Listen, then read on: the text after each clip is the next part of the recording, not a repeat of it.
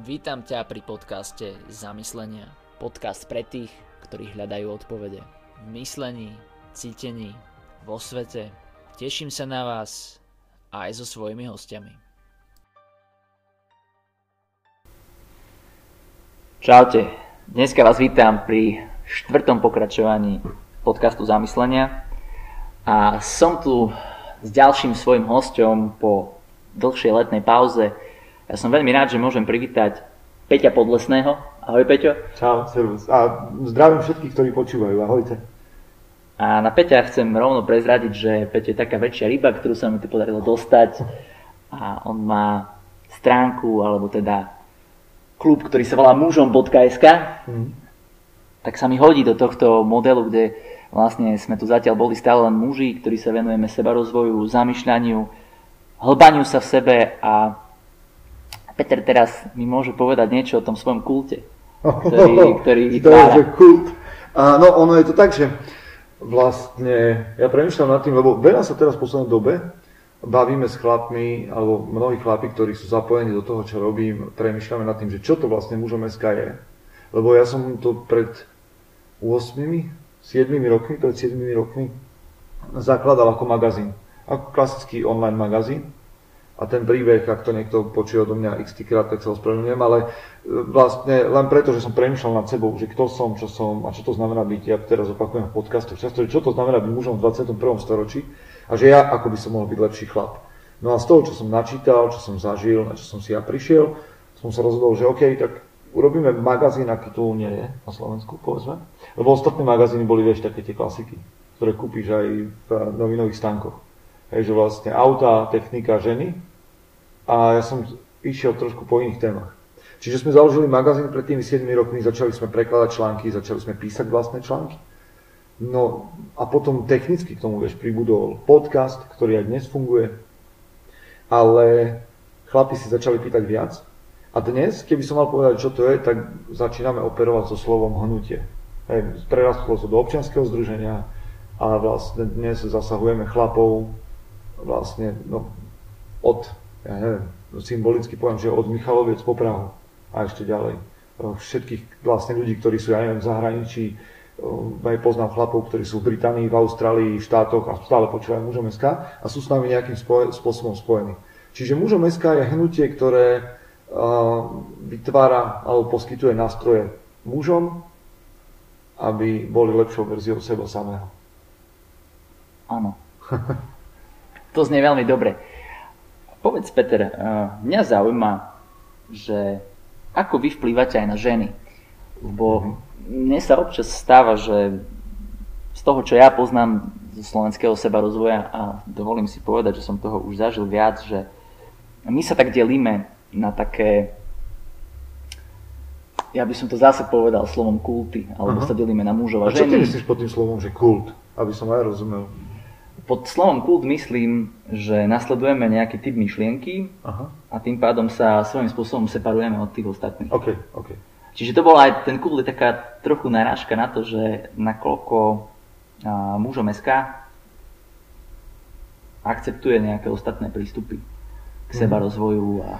Vieš čo, no je to, to je do, akože je to dobrá otázka, lebo veľa nad tým nepremýšľam tým, že vlastne som na začiatku som bol ja s nejakou myšlienkou a nejakou víziou.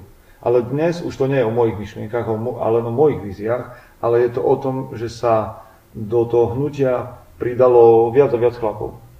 Čiže vlastne oni prišli so svojimi vplyvmi, so svojou, je to poviem veľmi poeticky, so svojou farbou duše a už to nie je o mne. Už ja nie som nejaká ústredná postava a myslím si, že to je veľmi zdravé, aby, aby mužom SK nebolo o jednom človeku, aj keď možno pre niekoho som povedzme, že tvárou toho, ale myšlienkami a rukami a svalmi sú ďalšie a ďalšie chlapy.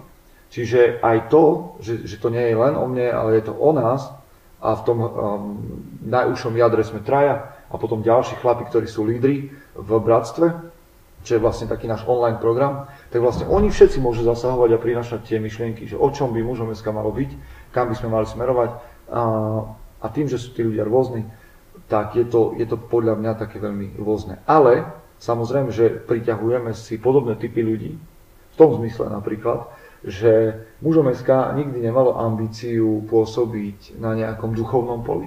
Hej, to znamená, že mužom SK nemá žiadnu, mm, žiadny príklon k nejakej, nejakému duchovnému smeru a je to skôr o práci na charaktere. To znamená, že my najčastejšie za mňa operujeme s vecami, ako je disciplína, ako je povedzme nejaká taká, že práca na sebe samom, rozum. A vždy hovoríme o tom, že spiritualita má svoje miesto, ale tú spiritualitu si rieši každý chlap sám. Alebo ale skôr zdôrazňujeme to, že áno, je to podstatné a rieš to vo svojom živote, maj, daj tomu priestor, ale nehovoríme ako a ktorým smerom. Ale viem povedať na druhej strane, že keby som mal hovoriť o nejakej ezoterike, tak s mužom SK to nenájdeš. Lebo proste sme sa zišli tam takí ľudia, ktorých toto nejakým spôsobom nepriťahuje, nehovorí to našim jazykom. Aj keď niekomu, keď hovoríme o archetypoch, povedzme o Jungovi alebo o tej postjungianskej škole, tak toto môže prísť ako nejaká mystika alebo niečo podobné. A ja sa zase na to pozerám veľmi tak racionálne, že pre mňa sú napríklad archetypy vecou racionálnym nástrojom, ktorý sa dá používať úplne v bežnom živote. A to hovorím ako človek, ktorý veľmi dlho fungoval v náboženskom prostredí a sám som bol súčasťou uh, církevnej práce a podobne. A dnes som zase troška inde. No. Čiže dlhá odpoveď na krátku otázku. Áno, veľmi dobrá odpoveď. Dobre, Peter, tak vieš nám povedať teda z toho, čo hovoríš, že kto je podľa teba ten silný muž mm. a vlastne z môjho pohľadu, keď e, niekam smerujem, tak často smerujem od toho, čím nechcem byť, alebo o tom, čo spoločnosti chýba. Ty často operuješ vo svojich podcastoch, aspoň ja som tak započul aj z toho, čo si ty teraz povedal, so slovom ako je sila uh-huh. a disciplína. Ehm, ja za tým vnímam podfarbenie nejakej vôle uh-huh. a Povedz mi teda, že kto je teda ten, kto, od koho vlastne sa snažíme, snažíš sa vlastne ísť smerom preč? Vieš čo, uh, no, to, od koho sa snažím ísť smerom preč, je muž, ktorý je pasívny, a ktorý vzdal akúkoľvek, alebo sa nepokúša ani o akúkoľvek prácu na svojom charaktere a nehľadá, a aká je jeho úloha spoločnosti, kde žijeme. Hej, to znamená, za mňa by som povedal, že to je taký živý mŕtvy. Hej, človek, ktorý proste rezignoval sám na seba a na to, že nesie nejaký oheň, že e, generácia a generácie pred nami, ja nechcem byť patetický, ale, takže nechcem, aby to tak vyznelo, ale verím tomu, že generácie mužov a žien pred nami a proste makali na tom, aby sme tu boli dnes my, či vedome alebo podvedome. A ja toto dedictvo alebo tento oheň chcem podávať ďalej v takej, povedzme, čo najlepšej forme, aby to prinašalo užitok. Pre mňa je pasivita rakovina mužovej duše a s tým pracujeme, aby, aby sa tomuto muži mohli vyhnúť. To je jedna z vecí, ktorá je taká vypukla. Čiže ja si to prekladám z toho, čo mi hovoríš, že to je akože absencia nejakej zodpovednosti. Napríklad, áno ja keď si to prekladám v rámci toho, čo vidím v našej spoločnosti, tak vnímam tento fenomén ako niečo, to znamená len uveriť autoritám, len veriť nejakej inštitúcii, zviesť sa na tom, že ja neviem, Boh to vyrieši, vesmír to vyrieši. A, a v tom vlastne, a ty mi to potvrď, či to tak je, že či to je vlastne ten ezoterický prúd, či ktorému nejakým spôsobom myšlienkovo sa mu brániš. Vieš čo, no presne tak, akože v tej ezoterike je viac vecí, ktoré mne nie sú blízke, a, a ne, som, ale ne, nemám ja tendenciu brojiť proti tomu. Ja sa naozaj rád zameriavam na to, čo, čo robím ja, ale myslím si, že si to trafil v tom zmysle, že uh, ľudia radi prenechávajú zodpovednosť iným zo strachu, alebo z lenivosti, alebo čokoľvek by sme to mohli, tých príčin môže byť x, ale to je to, čo si myslím, že je chorvo, jedna z chorôb, ktorú tý, my tu trpíme aj v spoločnosti, že ľudia odmietajú prevziať zodpovednosť. A teraz nemyslím na, že ako, okamžite každý musí prevziať zodpovednosť za štát, ale ľudia odmietajú prevziať zodpovednosť za svoj život. A mne je zrovna blízke pracovať s mužmi v tomto, aby preberali zodpovednosť. Hej, a aby sa nevyhovárali, aby neklamali sami seba. Lebo to sa deje veľmi často. Môžem sám povedať, že niekedy sa pozrieť sám na seba je tá najťažšia vec. No lebo som, seba samého najľahšie oklamem. Hej. To je to, že, že proste ja viem x dôvodov, prečo som nevstal, prečo som nešiel cvičiť, prečo som v práci nepodal výkon, prečo som si nečítal knihu, prečo som sa k ľuďom správal nepríjemne. Ja si viem to pred sebou ospravedlniť. Ale v momente, keď mi to hovorí niekto iný, tak vidím, že sú to výhovorky to isté, čo používam na seba. Hej. A je ťažké zistiť to pri sebe. Ale to od chlapov chceme. Hej. Nehovorím, že to je jednoduché, ale to neznamená, že to nemáme robiť. Presne tak, ako hovoríš. Dobre, ja hneď do teba rypnem, lebo ja musím povedať, že sám mám taký model, že snažím sa sám na seba ako keby navnímať, nacítiť, že kedy idem po veciach len preto, lebo som si to predsa vzal mhm. a idem sám proti sebe teda moja úloha je niekedy ako keby, že vypnúť ten program, kedy je nefunkčný. Ja to často pomenúvam ako niečo, že potrebujem vedieť, keď idem na futbalové ihrisko, že či mám kopačky alebo či mám korčule. Uh-huh. Lebo s tými korčulami na futbalovom ihrisku asi veľa neurobím. A toto je pre mňa model, kde vždy ako keby, že su, superí vôľa, naša mužská vôľa naša sila, ktorou chceme prekračať do sveta, s tým, že občas potrebujem počuť aj to, že OK, toto je bullshit a moje telo mi hovorí, že som to prehnal. Mm. Ja v tomto pracujem s integritou. Mm. Integrita je za mňa súlad toho myšlienkového sveta, nastavenia, v akom fungujem, vnútorného, s tým, čo robím vonku. Alebo to myšlienkové nastavenie, moja vízia, sa musí zhodovať s tým, na čom pracujem. A problém vzniká v momente, keď nie som v integrite. To znamená, že môj vnútorný svet nefunguje s môjim vonkajším svetom, s tým, čo robím. A nad, to, nad tým všetkým je to, čo som spomenul, je vízia. Ja sa snažím držať svojho osobného prehlásenia, teraz používam veľa pojmov, ktoré ľudia okolo muža SK poznajú, ale mám nejaké osobné prehlásenie o tom, kto som a kam smerujem a veci, ktoré sú v mojich dňoch a ktoré naplňajú moje dni, či už sú to vzťahy, alebo je to práca so sebou samým, alebo čokoľvek, moja fyzická práca, alebo teda tu moje zamestnanie, majú, musia, ideálne je, keď podliehajú práve mojej vízii. Čiže čokoľvek idem robiť, pýtam sa, to, čo idem robiť, podlieha mojej vízii a moja vízia má ešte stále nadchýňa, je pre mňa platná a vtedy sa viem vyhnúť veciam, ktoré mi prídu nezmyselné. Hej. Lebo niekedy, OK, niekedy ma prepadne lenivosť, a, a vtedy sa musím opýtať, OK, ale táto vec, ktorú mám urobiť a nechce sa mi, mi pomôže dostať tam, kam sa chcem, alebo ma, ma v tom zabrzdí. A keď to nebudem robiť dnes, zajtra, pozajtra, naozaj mi záleží na tom, aká je moja vízia. Naozaj sa tam ešte chcem dostať, je to platné. Vždy si človek môže spraviť revíziu hej, toho, čo má pred sebou, ale ja rád s týmito vecami pracujem. A zase na druhej strane, to nie je, nič, nič nie je také, čo by bolo nejaká, nejaké otrocké puta, že sa to nedá zmeniť. Hej. To neznamená, že ja keď som si pred desiatimi rokmi postavil niečo pred seba, nejaký cieľ, že ho nemôžem zmeniť. Ale vystriham chlapov predtým, aby menili svoj cieľ každý rok.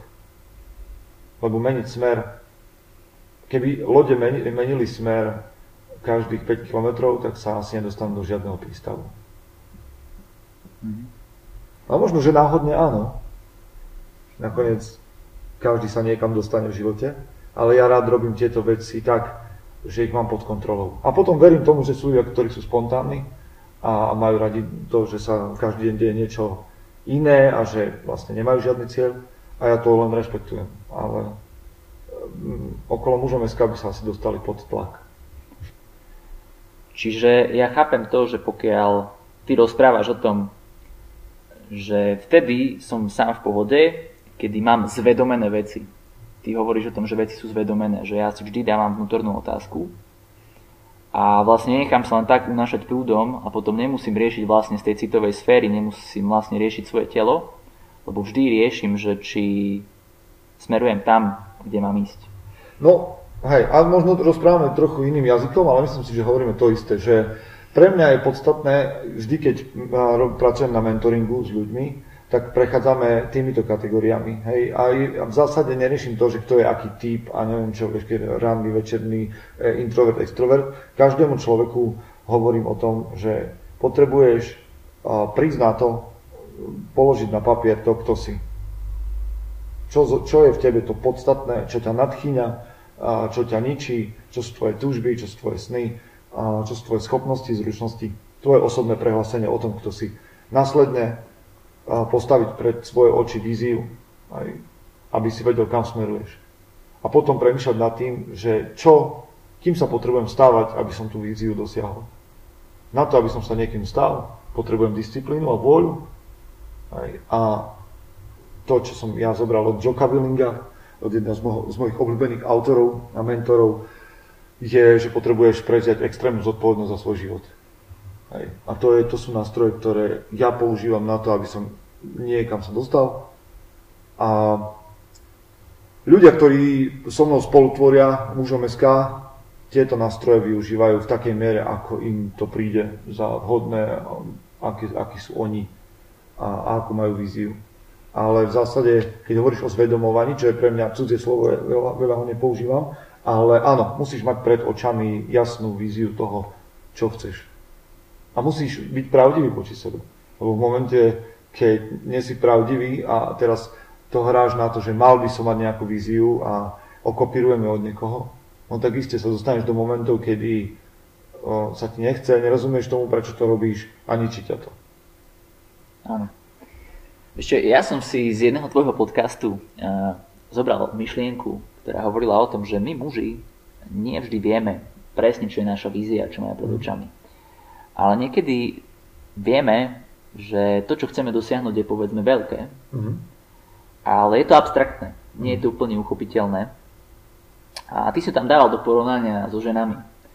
A aj moja skúsenosť so ženami je taká, že sú to viac také z môjho pohľadu praktické bytosti. A my radi vytvárame niečo, čo neexistuje. Tak e, čo mi povieš v tej abstrakcii?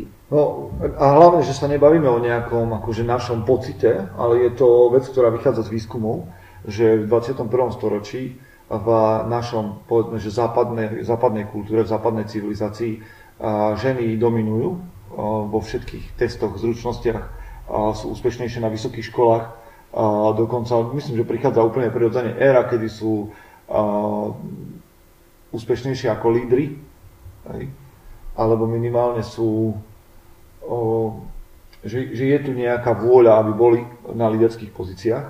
A muži v tom, no, teraz to boli psychoterapeutické nejaké testy, vedel by som ti aj poslať link, kde som čítal v jednom magazíne odbornom na toto výskum, ktorý hovoril presne o tom, že muži vynikajú iba v dvoch oblastiach, alebo prekonávajú ženy. Jedno je agresivita a druhá oblasť je predstavivosť. To znamená, že vieme pracovať lepšie, neviem v akých promile alebo koľkých percentách, lebo to by sme sa museli pozrieť na ten výskum, ale vieme pracovať lepšie s nejakou predstavivosťou a s vecami, ktoré nie sú. To znamená, že jednoduchšie postavíme možno víziu, ktorá nás samých presahuje. Hej, lebo e, vízia, že chcem mať dom, je veľmi ľahko naplniteľná. Stačí proste ekonomické myslenie a proste tomu obetovať, čo to chce. Ale mať víziu, ktorá ťa presahuje, ktorá sa nedá naplniť len tým, že postavíš tehlu na tehlu, ale bude tu bude trvať možno ešte 50, 100, 200 rokov potom, čo ty tu už nebudeš, to nie je také jednoduché. A ja stále hovorím mužom, že potrebujete mať víziu, ktorá vás presahuje, venovať sa niečomu, čo je väčšie. Lebo veľakrát stretneš mužov, ktorí idú od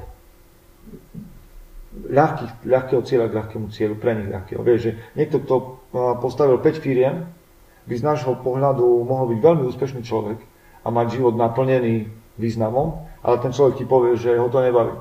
Že proste už, a, a sklzne k drogám, ku, ja neviem, k milenkám a k hoci čomu, lebo proste to nie je, to čo on robí, nie je pre neho dostatočne veľké, nepresahuje ho to, nenaplňa to jeho vnútro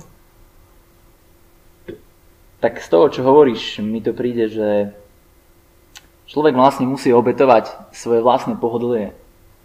A obetovať vlastne spraviť tú obetu, ktorú ja si myslím, že my máme aj nejak akože geneticky danú alebo výchovou, lebo z kresťanstva, či to chceme alebo nie, sme naučení na obetu. Mm. Ale podľa mňa to je oveľa ťažšia vec obetovať e, svoje vlastné pohodlie, čiže vlastne ten typický hedonizmus a egoizmus, uspokojovanie len svojich vlastných materiálnych potrieb. A z toho, čo si zatiaľ rozprával, tak uh, mne príde, že ty si taký ten typický bojovník, a to, za to ťa veľmi oceňujem, proti takému typickému štýlu, ktorý ja vnímam okrajovo z,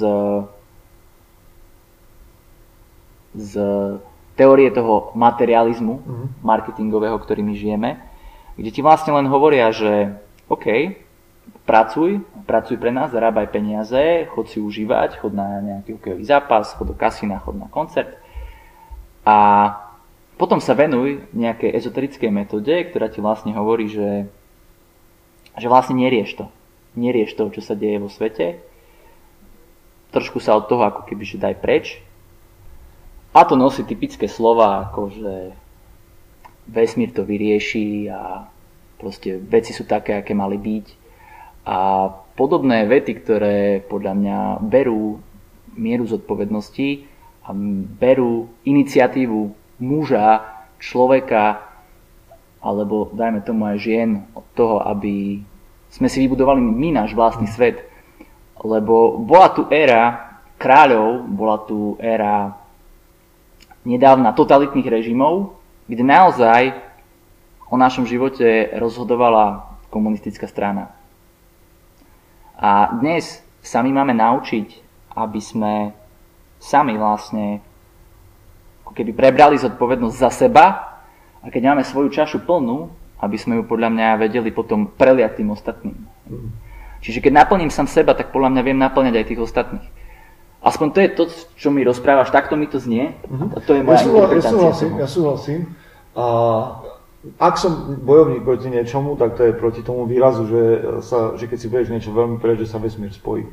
Ja som absolútne presvedčený, že vesmír sa nespojí a že žiadny záchranca dnes, zajtra nepríde, žiadny líder, ktorý by nás zachránil, ale že lídrom potrebuje byť každý sám sebe. Nehovorím, že každý má viesť znova nejakú, nejaký veľký projekt alebo firmu, ale dôležité je, aby každý viedol sám seba v prvom rade. Aby pracoval na svojom charaktere. A súhlasím aj s tým, že, a myslím si, že to všetko, prečo ja tu chcem a potrebujem mať mužov charakteru a mužov, ktorí mm, naplňajú tú podstatu z toho slova, potrebujeme ich tu mať preto, aby pracovali na sebe a mohli byť užitoční pre druhých. Nemôžem byť užitočný pre druhých, keď nepracujem sám na sebe. Hej. To je ten starý obraz toho, toho lietadla, že v momente, keď lietadlo padá, tak najprv potrebuješ dať kyslíkovú masku sebe, aby si mohol dať kyslíkovú masku dieťaťu, ktorý je vedľa tebe. Rozumieš? Čiže my sme zodpovední a vedieme každý najprv sám seba, aby sme tu boli pripravení poslúžiť, obetovať sa pre druhých. Nemôže to byť naopak. Tak, jak si povedal, z prázdneho pohára, z prázdnej čaše sa nikto nenapije. Aj v momente, keď ty si niečím, nejakým spôsobom naplnený, tebe to dáva význam, tebe to dáva zmysel, tak môžeš pomôcť druhým. Teraz som akurát začal čítať takú filozofiu a ešte o nej veľa neviem hovorí, ale možno, že niekoho z poslucháčov to natchne a tiež sa na to pozrie. A je to, že racionálny egoizmus, čo je vlastne filozofia, ktorá vznikla ak, ak tomu dobre rozumiem, tak v 20. storočí, tak v polovici 20. storočia minimálne ju spropagovala Ayn Randova, ktorá o tom písala knihy aj romány a hovorí presne o tom, že najracionálnejšie je, keď sa človek najprv postará o seba, až následne to prinesie blaho a dobro ostatným. Áno, každý si potrebuje vo svojej jednotke zastať svoje miesto a najprv potrebujeme objaviť, že aké je to naše miesto. Čiže na to je tá tvoja vízia, o ktorej ty hovoríš. Mm-hmm. A poďme sa teraz, sme sa bavili o obete, tak uh, poďme sa rozprávať o tom, že čo je vlastne ten oheň. Hej. Keď niečo obetujem, tak uh, aspoň ja sa na tie veci pozerám tak, že obetujem sa kvôli niečomu, čo má význam. Čo má význam pre mňa, čo presahuje ostatných. Tak uh, možno som už tento... Vieš čo, my, my ako muži hlavne, čo sa týka ohňa alebo obete, alebo teda musíme to trošku rozhusnúť, aby to neznalo, neznalo veľmi tak akože duchovne a potom nič za tým nebude, je, že muž, mužová cesta je povedzme od detstva k nejakej um, na vrchole nejakej sile fyzickej a povedzme aj mentálnej. A potom z toho píku, z toho vrcholu každý muž zostupuje. Hej. Zostupuje do staroby a do nejakého odchádzania, povedzme. To odchádzanie môže byť naplnené nejakou mrzutosťou a život a takým karikovaným, karikatúrnym, neviem, sa to povie, životom, životom nejakej karikatúry, alebo to môže byť proces odovzdávania tej, povedzme, nejakej svojej životnej múdrosti, poznania, know-how, energie, čohokoľvek. Čiže toto je prvá obeď, hej, že ten muž a tak ako naberá, naberá, naberá v živote nejaké bohatstvo a v momente, keď začne zostupovať z toho vrcholu do nejakého, len teraz o, veľmi taký, že básnický, že do nejakého podsvetia, tak si môže vybrať, že buď to bude všetko držať pre seba, aj, ja neviem, nejaký skrblík alebo scratch, alebo nejaký držgroš proste bude to držať, jak lakomec, a, alebo sa, sa s tým podeli. Že bude zo seba vlastne odozdávať tomu, kto ide za ním. Hej, že, že sa postaví do nejakej mentorskej pozície, nejakého múdreho starca, a bude odovzdávať a bude obetovať svoj čas, svoju energiu, ale aj svoje poznanie niekomu, kto prichádza za ním. Hej, to je za mňa to, tá obeť, alebo jedna z možných obetí, ale hlavne to je to odovzdávanie ohňa. Hej, že, tu, že to poznanie, možno svoju víziu, čokoľvek, čo som v živote nadobudol, nenechám vyjasnúť, ale to odovzdám tým, ktorí prídu za mnou. A potom je ťažké samozrejme pre nás mužov vidieť, že ten, komu odozdám tú víziu, ju zoberie svojim vlastným štýlom a nebude to možno už vôbec tá vízia nakoniec, alebo ten oheň, ktorý som mu odozdal. Hej, ja odozdám iskru a zahorí to svojim vlastným plameňom. A to je, ale to je, vieš, to je úloha otcov voči synom, to je úloha starcov voči mladým, to je úloha lídrov voči tým, ktorých viedli. A s tým my veľmi zatiaľ nevieme pracovať, ale myslím si, že aj to sa mení. Že to odovzdávanie ohňa, však tak nakoniec som nazval knihu, ktorá za chvíľu vyjde, a je, je to, je teda, tým odovzdávaním ohňa je pre mňa, je to pre mňa jedna z úloh muža, ktorú má, alebo dlhov, ktorý má voči spoločnosti. Poďme sa pozrieť na to hlbšie. Lebo z môjho pohľadu, kde ja vidím problém po odovzdávaní ohňa, keď si napríklad zoberiem či už trénerov, alebo či už nejakých starších ľudí z môjho okolia, tak e, vnímal som ten model, že oni chceli odovzdať presne samých seba. Mm-hmm. Chceli nás vlastne vyformovať do nejakej formy a neboli ochotní akceptovať, že my už sa meníme. Mm-hmm. Z tvojich slov počujem, že to je inak. Že ty už proste akože vnímaš to, že ten človek si naozaj môže sám No, vieš, pretože, pretože my, našou úlohou nie je odozdávať formu, našou úlohou je odozdávať obsah. Hej? A v momente, keď chceš odozdávať formu, tak ty vlastne neodozdáš oheň, ale sa snažíš o nejakú kopírku. A to nefunguje. Hej, ten, to, ten obraz v mystike, alebo v legendách, alebo v mýtoch, to odozdávanie ohňa, alebo prinašanie ohňa vôbec je prometeovský. To znamená, Prometeus kradne oheň Bohom na Olympe a jeho snahou je priniesť ten oheň ľuďom. Čo oni s tým ohňom spravia, je na nich. Hej, či budú s ním podpaľovať o, mesta, alebo na ňom budú variť, to je úloha už tých ľudí, to nie je Prometeová úloha. Hej. A Prometeus si to vyžerie, potom on zostane na skale a, a trpí tam, ale jemu to stálo za to. Hej. Z toho Prometea vyslovene ubúda, on obetuje samého seba, lebo na tej skale proste ho žerú, dravé vtáky a tak ďalej ale on vie, že to stojí za to. Hej, že to aj, aj jeho umieranie zrazu má väčší zmysel, keď ví, že to oheň odovzdal a nestará sa o to, že ako tí ľudia s ním narábajú. Aj to je, to je jedna výzva vodcovstva, povedzme, alebo výzva, výzva pre otcov alebo pre mužov. Vedieť zavčasu odstúpiť a povedať, že hej, teraz to budeš robiť sám. A akokoľvek to budeš robiť, to je na tebe a to je tvoje rozhodnutie. Ale um, beriem ťa ako dospelú zodpovednú bytosť, dospelého zodpovedného muža, ktorý to môže a má právo robiť akokoľvek si on uzná za podné. To už nie je viacej moja úloha. Ale do toho, eh, a povedzme, že až archetypálneho stavu nejakého starca, alebo kráľa, alebo mudrca, človek musí dozrieť, lebo to nevie urobiť prirodzene. Každý, nemôžeš to čakať od 20-ročného, 30-ročného muža, že to bude vedieť robiť prirodzene. To sa musíš naučiť. Mhm. Čiže to znie ako formovanie charakterov. Áno, áno. A tak na, na celý náš život je formovanie charakteru.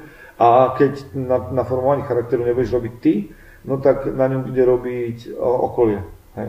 Že charakter nie je niečo, čo keď nechám na pokoji, tak uh, bude taký, aký je. Na charakter tlačia podmienky, okolnosti, udalosti, iní ľudia. Hej? A keď ja, keď ja dám od neho ruky preč, tak oni ho veľmi, všetky tieto faktory ho veľmi radi vyformujú na svoj obraz. My nemôžeme byť, nemôžeme byť a, tabula rasa. Aj, vždy na nás dača pôsobí proste.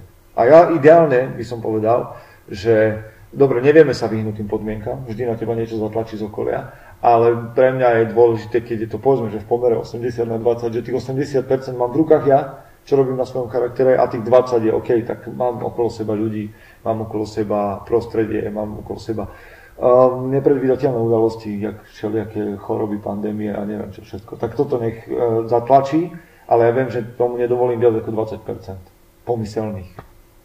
Mhm. Čiže tu sa vlastne míňaš od tej teórie, ktorú teraz už neviem presne psychologicky zaradiť, ale boli psychologické teórie, ktoré hovorili, že človek je kompletne formovateľný.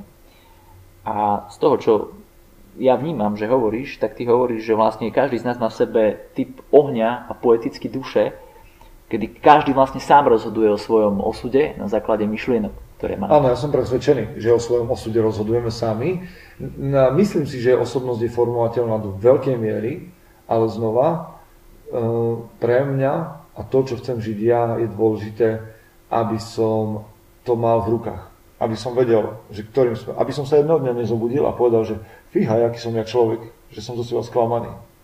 Že, že ma prekvapí to, kým som sa stal lebo som nevedel, ma to pinkalo ako pingpongovú loptičku, čo sa udialo.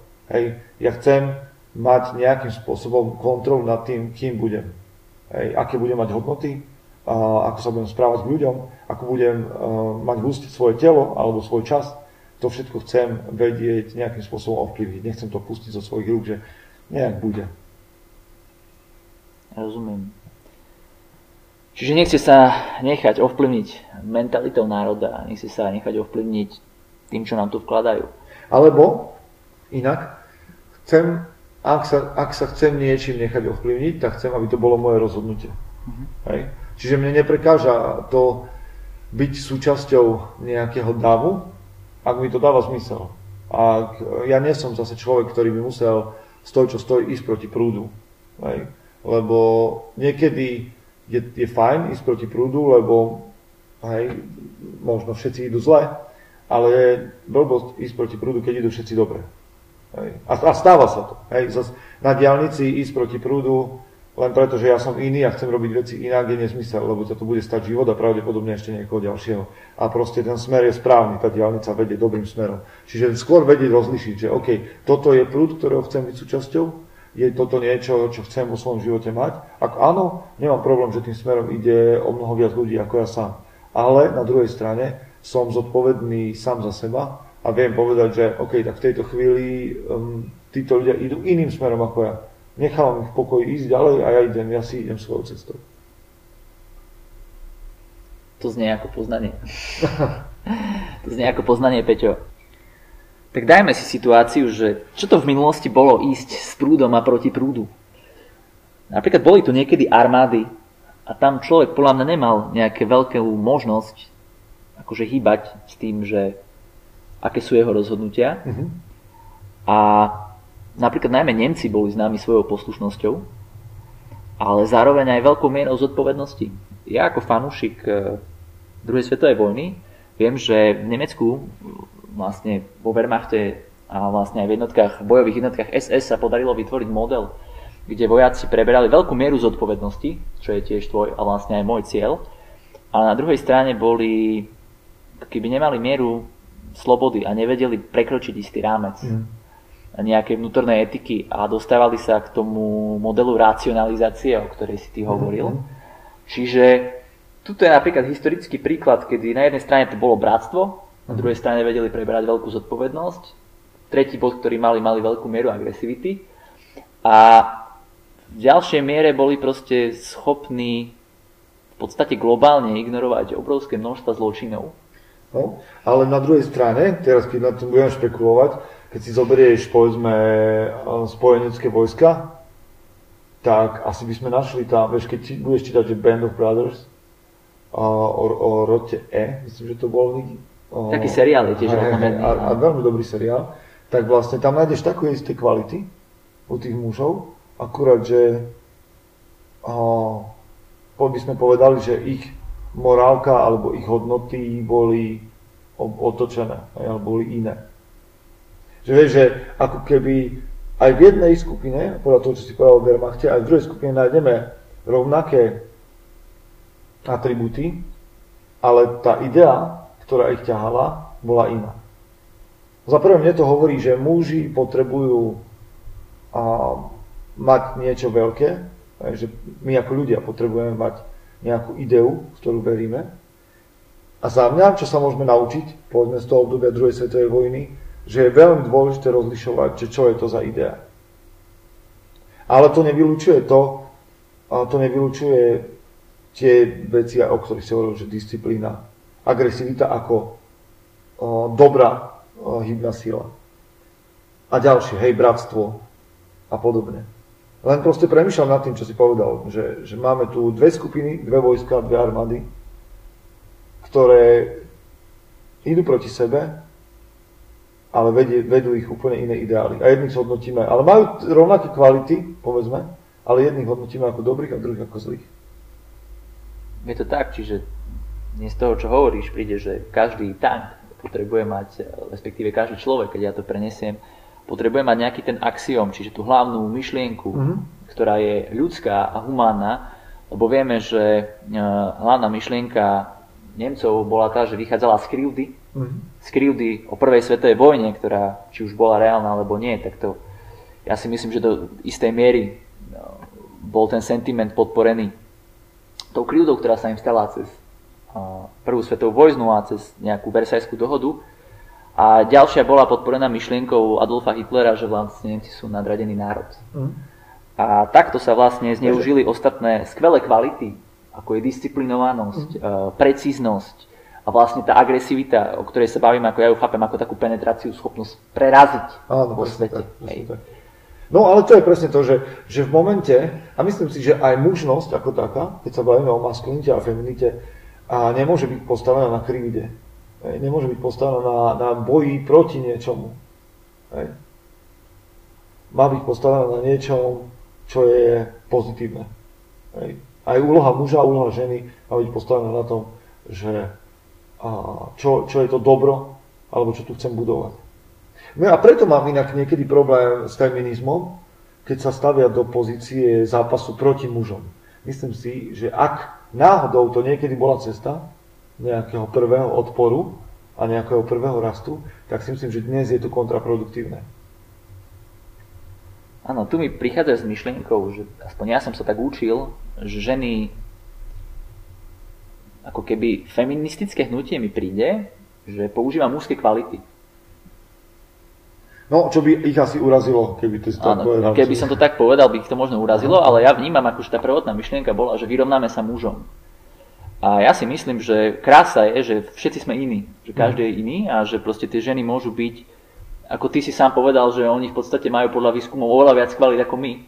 A v rovnakých kvalitách uh, prosperujú viac ako my, ako my v súčasnosti. Áno. A my máme nejaké iné dary. A teda ja vnímam, to je taký môj osobný názor, že muž potrebuje viesť, a žena potrebuje nechať ten priestor, aby bola vedená. A vlastne nie, nie je príjemné, aspoň moja skúsenosť je vo vzťahov, že sa potom stretnú v podstate dvaja muži Mm-hmm. Lebo naša spoločnosť síce chce, aby boli všetci rovní, ale aby boli všetci rovní vlastne nejakým maskulínnym spôsobom. A ja si myslím, že aj dobre napríklad objaviť, ako ženy sa dneska učia príjmať vlastne svoju mužskú časť, tak aj my muži sa občas potrebujeme naučiť, ako keď napríklad mám dobrého lídra, to je tam podľa mňa ženská kvalina, že chvíľu ostanem, že som vedený, že ma niekto vedie. Ja si myslím, že ženy dokážu viesť veľmi dobre a že je to téma pre mužov aj pre ženy, ale um, spôsob, akým to robíme, je iný a to by sme mali rozvíjať. Že to, ako, žen, ako uh, ženy vedú a to, ako muži vedú, je iný spôsob a myslím si, že je vzácné, keď toto dokážeme robiť rozdielne, lebo inak sa stane to, čo si povedal, že budeme mať príliš maskulínnu spoločnosť. A to feminné sa vytratí. Ale za mňa je fajn, keď, a to vidíš na tej dynamike týmu, ja som pracoval niekedy v rôznych tímoch, ktoré viedli ženy a ktoré viedli muži a videl som ženy, ktoré viedli fenomenálne aj, aj mužov a tak ďalej, ale viedli viedli fenomenálne vtedy, ak dostali priestor robiť to hej, bez toho, že by sa museli podobať nejakým mužom, alebo že by museli dobiehať nejakých mužov, alebo to museli robiť tak, ako muži pred nimi, že to bolo nastavené. Vtedy zvyčajne boli pod veľkým tlakom a blízko vyhorenia. Ale keď to robili svojím spôsobom, empaticky a viac, ten tým vyzeral inak, hej, ten, ten tým naplňal iné úlohy a dosahoval úlohy inak, ale stále sa dokázal dostať k výsledkom. Hej, ale myslím si, že tam je veľký rozdiel a že by sme to mali rešpektovať. Muži a ženy, v prvom rade, to musím stále počiarknúť, muži a ženy uh, majú o mnoho viac spoločného ako rozdielného. Ale tie rozdielne veci, neviem koľko percent toho je, nechcem si vymýšľať, ale tie rozdielne maličkosti sú podstatné, sú veľmi dôležité a nesmieme ich opustiť. Čiže v tom, v čom sa prekrývame vo svojich túžbách, snoch, potrebách, je super, lebo sme ľudia a, a je to skvelé, že, že máme tieto veci spoločné. Nakoniec nežijeme v bublinách mužsko-ženských, ale žijeme v spoločnosti a v rodinách. Ale tie odlišnosti, ktoré máme, by sme si mali chrániť, lebo to, musíme sa vyhnúť z môjho pohľadu, to čo, to, čo som si povedal, aby sme boli rovnakí. Hej, my sme rozdielni. My sme odlišní a mali by sme to rešpektovať. Určite. Čiže slovo rešpekt je podľa mňa celkovo takou témou dnešnej doby a to je posledná vec, na ktorú sa te dneska chcem opýtať, že ako ty vnímaš uh, rešpekt celkovo ku všetkým, lebo z môjho pohľadu moja skúsenosť je, že niekedy rešpekt, ktorý sa prezentuje, že by sa mali mať, vlastne ako keby, že navádza ostatných, aby boli meky a nemali dostatok mm-hmm. dis- disciplíny. To je môj pohľad. Vidím to najmä pri deťoch, s ktorými ja teraz pracujem, a som rád, že mám tu možnosť, že mi nikto nehovorí do toho, že nemôžem im vštepiť nejakú mm. disciplínu. Myslím si, že existujú dve roviny tej témy alebo toho slova. Jednu vnímam ako rešpekt voči všetkým ľuďom, ktorí si zaslúži každý, každá ľudská bytosť len preto, že je ľudskou bytosťou. Že je nejaká základná rovina rešpektu, kde ja nemám právo hovoriť do života niekoho iného bez toho, aby som ma na to on opýtal alebo vyjadril nejakú túžbu, aby som mu do jeho života niečo povedal. Proste rešpektuješ človeka len preto, že je človekom. A to je nejaká základná rovina. Ale potom existuje niečo, čo je možno, neviem, či to je vyšší rešpekt, iný rešpekt, alebo len hej, iné vnímanie, ale je istá úroveň rešpektu, ktorú si potrebuješ zaslúžiť svojimi schopnosťami, svojim prínosom a do spoločnosti tým, že si užitočný. A ono to samozrejme potom vo mne samom otvára otázky, že čo, čo s ľuďmi, ktorí nedokážu byť užitoční ako iní a tak ďalej, ale to nie je o porovnávaní sa. Či ja dokážem byť užitočný, že ja môžem získať rešpekt len vtedy, keď niekoho predbehnem vo výkone, vôbec nie. Moja užitočnosť ako človeka či som človek s handicapom, alebo som štandardne nastavený, akokoľvek. Ja o tom hovorím, pretože môj syn je autista. A ja viem, že jeho hodnota vychádza z toho, že on dokáže priniesť niečo, čo je navyše. Sám zo seba. Nebude to porovnateľné s nikým iným. Hej? Ale on môže, alebo nemusí tejto spoločnosti niečo darovať, keď sa bude sám zo seba snažiť. A rešpekt Čiže povedzme to pri mojom synovi, je to taký vypuklý prípad, alebo príklad, že on ako človek, tužím potom, aby ho rešpektovali a prijímali takého, aký je všetci okolo. Ale viem, že on má v sebe potenciál, ktorý ak nebude lenivý, alebo ak bude dobre vedený, ešte môže dať nejakú pridanú hodnotu. A myslím si, že keď tu pridanú dá, a e, pridanú hodnotu dá a bude viac zase makať, že to je ešte ten ďalší rešpekt, ktorý si môže vyslúžiť. A myslím že takým spôsobom nejakým ja fungujem voči ľuďom a snažím sa, aby aj mňa tak vnímali.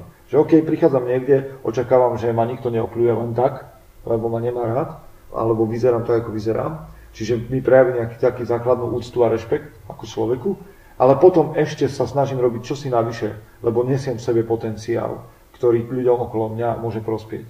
A keď to urobím, tak tí ľudia, verím, že si povedia, že hm, tak tento človek urobil niečo navyše a za to mu dávam ešte väčší rešpekt. Som to slovo použil asi 120 krát v troch minútach. Áno, bolo to super. Mne príde k tomu, hneď ťa doplním. Možno to bude môj slávny výrok časom. Mm-hmm. A to je, že keď e, uznám, že som dosť, tak potom môžem byť viac. To je, ako máš nedom na, na merch, na trička, na, na hrnčeky. A... Áno, na všetko. Čiže ešte raz, dúfam, že to nebudú odo mňa ľudia skôr kopírovať, ako z toho ten merch spravím. Keď uznám, že som dosť, tak môžem byť viac. Mm-hmm. A toto je myšlienka, s ktorou sa s Peťom dneska s vami chcem rozlúčiť. Alebo keď Peťo ešte má niečo, čo chce dodať. Ja ďakujem za pozvanie a určite minimálne volám mužov a ženy, ktorí počúvajú tvoj podcast, aby to robili ďalej a aby premýšľali nad tým, čo to znamená byť mužom a ženou v 21. storočí. Verím tomu, že tie slova ešte majú svoju váhu, majú svoj význam a že nám len pomôže, keď o tom budeme premýšľať a diskutovať a hlavne, keď to budeme žiť. Hm. Áno, všetko sa začína podľa mňa zamyslením, tak ako sa volá aj môj podcast. Ešte jedna vec, ktorou ma Peťo inšpiroval, a to je daň z podcastu. A teda chcem teda vyzvať, myslím, že Peťo by to mohol urobiť, lebo on to už má také nacvičené. No my, máme, my, my to máme tak, a teda u nás na Mužom SK, voláme to, že daň z podcastu a podľa mňa sa to môže rozšíriť do všetkých podcastov, že tak ja ako Michal robíme tieto podcasty vo svojom voľnom čase a vlastne investujeme energiu, čas, niekedy aj peniaze a vás, ktorí to počúvate, vlastne to nič nestojí. Zaplatiť daň z podcastu znamená šerovať, zdieľať tento podcast ďalej na sociálnych sieťach a keď si myslíte, že to stálo za to, tak ho posunúť ku svojim známym. To je vaša, vaše platenie dane z podcastu. A týmto sa už s vami naozaj lúčim.